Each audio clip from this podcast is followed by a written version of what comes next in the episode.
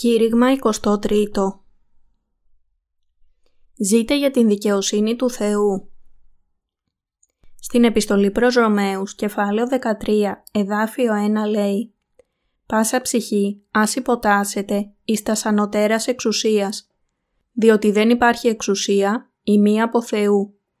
Εδέουσε εξουσίε, υπό του Θεού είναι τεταγμένε.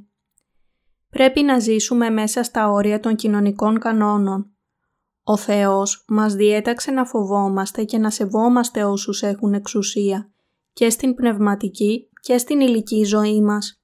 Ο Θεός δίνει εξουσία στους κυβερνητικούς αξιωματούχους για κάποιο λόγο και επομένως δεν πρέπει να τους αγνοήσουμε. Πρέπει να θυμούμαστε τον Παύλο που λέει «Εις μηδένα μη οφείλετε μηδέν, ή μη τον αγαπάτε αλλήλους». Ρωμαίους κεφάλαιο 13, εδάφιο 8. Για αυτόν τον λόγο και διαδίδουμε αυτό το όμορφο Ευαγγέλιο στους ανθρώπους σε όλο τον κόσμο.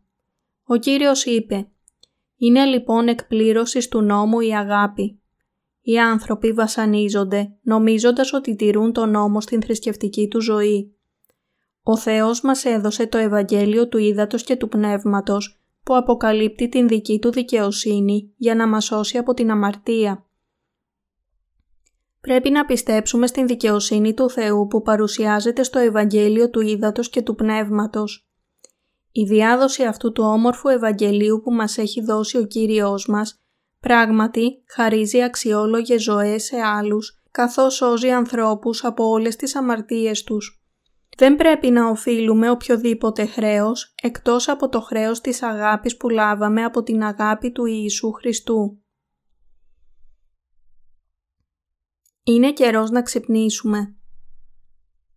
Το χωρίο 11 λέει και μάλιστα εξεύροντες των καιρών ότι είναι ήδη ώρα να εγερθόμεν εκ του ύπνου, διότι είναι πλησιεστέρα η σημάση σωτηρία παρότε επιστεύσαμεν.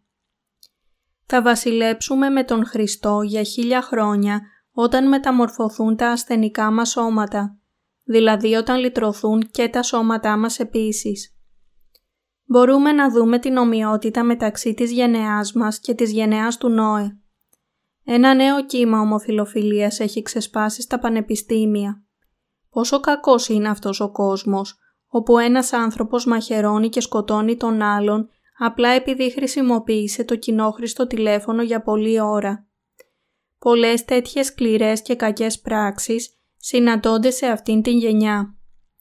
Πρέπει να καταλάβουμε ότι τώρα είναι καιρός για να ξυπνήσουμε. Ο χρόνος για τον δεύτερο ερχομό του Κυρίου μας είναι πολύ κοντά.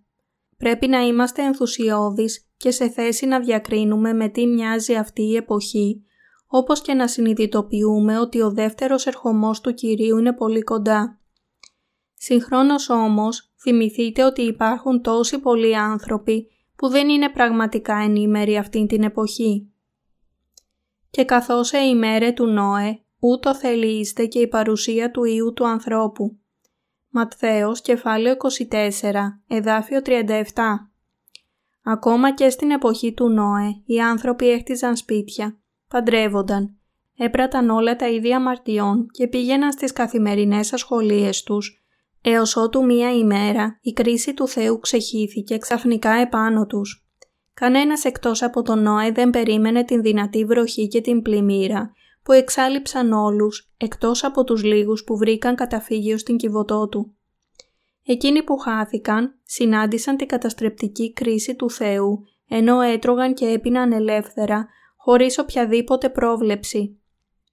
Αυτός ο κόσμος είναι εκτεθειμένος όχι μόνο στους κινδύνους του πολέμου αλλά και στις τεράστιες φυσικές καταστροφές που συμβαίνουν σε όλο τον κόσμο με τις κλιματολογικές αλλαγές. Υπάρχει ένας σοβαρός κίνδυνος κρυμμένος ακόμα και σε αυτά που τρώμε και δεν μπορούμε πια να απολαύσουμε ούτε τα γεύματά μας χωρίς ανησυχία για αυτά. Για αυτό πρέπει να ζήσουμε σοφά σε αυτήν την εποχή και να θυμόμαστε ότι η σωτηρία των σωμάτων μας είναι πολύ πλησιέστερη από όταν αρχίσαμε να πιστεύουμε. Έχετε ντυθεί με την σωτηρία του Χριστού; Μπορεί να νομίζετε ότι η καταστροφή αυτού του κόσμου δεν έχει καμία σχέση με την σφαίρα της πίστης και ότι όλα έχουν να κάνουν με την κοσμική πολιτική και την οικονομία. Αλλά οι παγκόσμιες καταστροφές είναι σημάδια προειδοποίησης για την καταστροφή του κόσμου. Αυτός ο κόσμος θα αντιμετωπίσει σύντομα ακραίες περιβαλλοντικές και οικονομικές δυσκολίες. Καθώς ο δεύτερος ερχομός του Κυρίου έρχεται πλησιέστερα, η βίβλος μας λέει «Εις μηδένα μη οφείλετε μηδέν ή μη τον αγαπάτε αλλήλους» βοηθώντας, προστατεύοντας, οδηγώντας και συνεργαζόμενοι ο ένας με τον άλλον με αγάπη.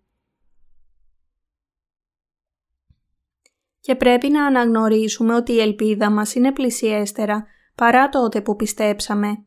Ζούμε σε μία εποχή που πρέπει να ζήσουμε με ελπίδα, περιμένοντας την επιστροφή του Ιησού Χριστού. Πού είναι η ελπίδα μας; Η ελπίδα μας βρίσκεται στην αναμονή της επιστροφής του Χριστού, που θα μας αναστήσει και θα μας ανταμείψει για να βασιλέψουμε μαζί του στην χιλιετή βασιλεία που ακολουθεί τα επτά έτη της Μεγάλης Θλίψης. Καθώς ο χρόνος πλησιάζει πρέπει να ζήσουμε με ελπίδα έχοντας την δικαιοσύνη του Χριστού. Πρέπει να σταθούμε σταθερότεροι και σταθερότεροι στο Ευαγγέλιο του Ήδατος και του Πνεύματος και να τον υπηρετούμε με ολόκληρη την καρδιά μας. Πρέπει να επεκτείνουμε την διακονία μας για να μοιράσουμε το Ευαγγέλιο σε κάθε ψυχή, σε ολόκληρο τον κόσμο. Δεν πρέπει να οφείλουμε τίποτε άλλο εκτός από την αγάπη ο ένας για τον άλλον. Ξέρω ότι θα υπάρξει πολλή δυστυχία από φυσικές καταστροφές όπως σεισμοί και ηφαίστεια. Πολλές ταινίες παράγονται σήμερα με θέμα την παγκόσμια καταστροφή. Σκέφτομαι ότι αυτό συμβαίνει επειδή ο κόσμος ίσως καταλήξει όπως έχουν φανταστεί οι συγγραφείς του Hollywood. Και αυτό είναι η απόδειξη ότι οι άνθρωποι νιώθουν ασυναίσθητα την επικείμενη καταστροφή του κόσμου. Επομένως, δεν πρέπει να ασχολούμαστε με τα έργα της σάρκας, αλλά να ασχολούμαστε με τα έργα του πνεύματος. Πρέπει να πιστέψουμε ότι η ζωή που διαδίδει το Ευαγγέλιο του Ήδατος και του Πνεύματος είναι η ομορφότερη ζωή. Οι άνθρωποι σε όλο τον κόσμο είναι έκπληκτοι για την διακονία μας. Αμέτρητοι άνθρωποι μας έχουν πει πόσο έχουν προκληθεί από την διακονία μας. Δεν μπορούν να πιστέψουν πως εμείς, μία ομάδα δούλων του Θεού από την Κορέα, μία μικρή χώρα, μπορούμε να διαδώσουμε την δικαιοσύνη του Θεού με τόση δύναμη. Ναι, είμαστε πράγματι μικροί και αδύναμοι, αλλά διαδίδουμε ακόμα το Ευαγγέλιο σε όλο τον κόσμο, επειδή πιστεύουμε στο Ευαγγέλιο του Ήδατος και του Πνεύματος, δηλαδή στην δικαιοσύνη του Θεού. Το κεφάλαιο 14 εδάφιο 8 της Ρωμαίους λέει «Επειδή αν τε ζώμεν, δια των Κύριων ζώμεν, αν τε αποθνίσκομεν, δια των Κύριων αποθνίσκομεν. Αν τε λοιπόν ζώμεν, αν τε αποθνίσκομεν, του Κυρίου είμεθα». Επίσης στον προηγούμενο στίχο ο Παύλος είπε «Διότι ουδής εξημών ζει διε αυτόν και ουδής αποθνίσκει διε αυτόν. Υπάρχουμε μόνο χάρη στον Κύριό μας». Δεδομένου ότι γεννηθήκαμε σε αυτόν τον κόσμο από τον Κύριό μας και γίναμε δίκαιοι από την δική Του δικαιοσύνη, ανήκουμε στον Χριστό είτε ζούμε είτε πεθάνουμε. Θα ζήσουμε και θα αφήσουμε αυτόν τον κόσμο, ανήκοντας τον Χριστό, έχοντας ζήσει τη ζωή μας για την δικαιοσύνη του Θεού. Ο Θεός ευχαριστείται με μας και έχει εκλέξει να μας χρησιμοποιήσει ως οργανά Του για να διαδώσει τις χαρούμενες ειδήσει σε όλο τον κόσμο. Έτσι, έχει ανοίξει την μεγάλη πόρτα του Ευαγγελισμού σε εμάς. Έχει επιτρέψει σε εμάς να διαδώσουμε το Ευαγγέλιο μέσω των εκδόσεων, χωρίς πραγματικά να πάμε σε κάθε έθνος με τα πόδια. Μία σειρά βιβλίων που περιέχουν το Ευαγγέλιο της δικαιοσύνης του Θεού έχει μεταφραστεί και έχει σταλεί στον αγγλόφωνο κόσμο, τις ισπανόφωνες χώρες, καθώς επίσης και σε κάθε χώρα στην Ασία, την Αφρική και την Ευρώπη. Είμαι βέβαιος ότι αυτή η νέα σειρά βιβλίων που τιτλοφορούνται «Ο Κύριος μας που γίνεται η δικαιοσύνη του Θεού» θα δώσει μεγάλες πνευματικές ευλογίες σε κάθε ψυχή στον κόσμο. Είναι καταπληκτικό πώς ο Θεός εργάζεται για να ολοκληρώσει το θέλημά Του μέσω των πιστών στην δική Του δικαιοσύνη.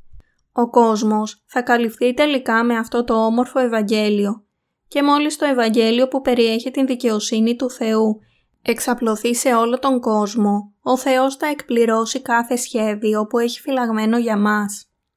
Αυτή η εποχή είναι στην παραμονή καταιγίδων. Κρίσεις πετρελαίου και παγκόσμιος οικονομικός πανικός μπορεί να χτυπήσουν τον κόσμο άλλη μία φορά. Πρέπει να είμαστε πιο πιστοί σε αυτό που μας ανατέθηκε να κάνουμε. Πρέπει να διαδώσουμε το Ευαγγέλιο του Ήδατος και του Πνεύματος μέχρι να έρθει το τέλος αυτού του κόσμου. Ας διαδώσουμε επιμελώς το Ευαγγέλιο του Ήδατος και του Πνεύματος, ώστε κανένας σε αυτόν τον κόσμο να μην μείνει χωρίς να ακούσει αυτό το Ευαγγέλιο. Πρέπει να συνεργαστούμε και να εργαστούμε για τον ίδιο σκοπό. Πρέπει να εργαστούμε όπως οι 300 πολεμιστές του Γεδεών.